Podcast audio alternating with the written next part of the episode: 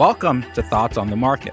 I'm Ron Kamdem, head of Morgan Stanley's U.S. Real Estate Investment Trust and Commercial Real Estate Research. Today, I'll be talking about our outlook for the future of the global office real estate market. It's Thursday, August 3rd at 10 a.m. in New York. There is more than 6 billion square feet of office space across the globe, with value of more than 4 trillion US dollars. Within this vast market, there are clear differences across the regions ranging from occupancy to design to financing.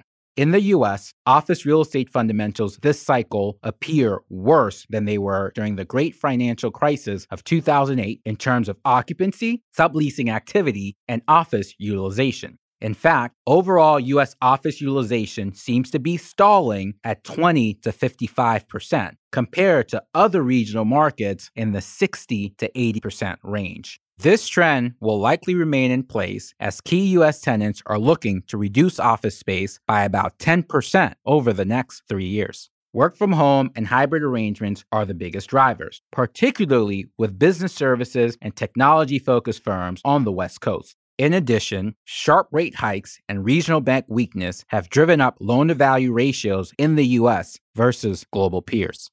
Looking at other countries, Australia and Mexico may be having similar problems as far as work from home is concerned, but average loan to value ratios are much lower, which lenders typically consider a good sign. Mainland China is unique among our coverage markets for having declining rates.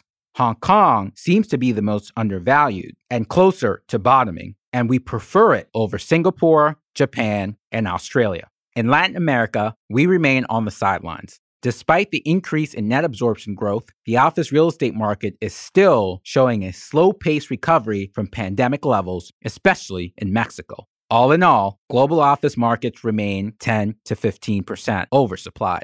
While higher vacancy is an issue impacting all countries, an important emerging theme across the various regions is a bias towards newer and greener buildings. Our channel checks with tenants and landlords suggest that as employees, especially the younger cohorts, choose to work for organizations with strong climate change values, employers will seek to establish offices in more energy efficient buildings. Also, in an effort to encourage office attendance and in person collaboration, occupiers are gravitating towards younger buildings with more attractive amenities.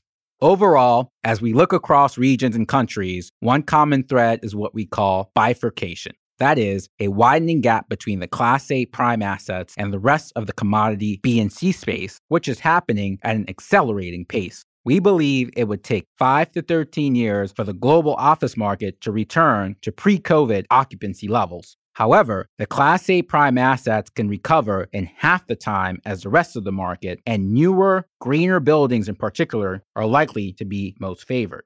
Bottom line for the US looking at fundamentals is that New York and Boston on the East Coast are showing the most resilient trends downtown LA, downtown San Francisco, downtown Seattle, and even Chicago are showing the most headwinds. Sunbelt markets are somewhere in between, but have been slowing. Thanks for listening. If you enjoy the show, please leave us a review on Apple Podcasts and share thoughts on the market with a friend or colleague today. The preceding content is informational only and based on information available when created. It is not an offer or solicitation, nor is it tax or legal advice. It does not consider your financial circumstances and objectives and may not be suitable for you.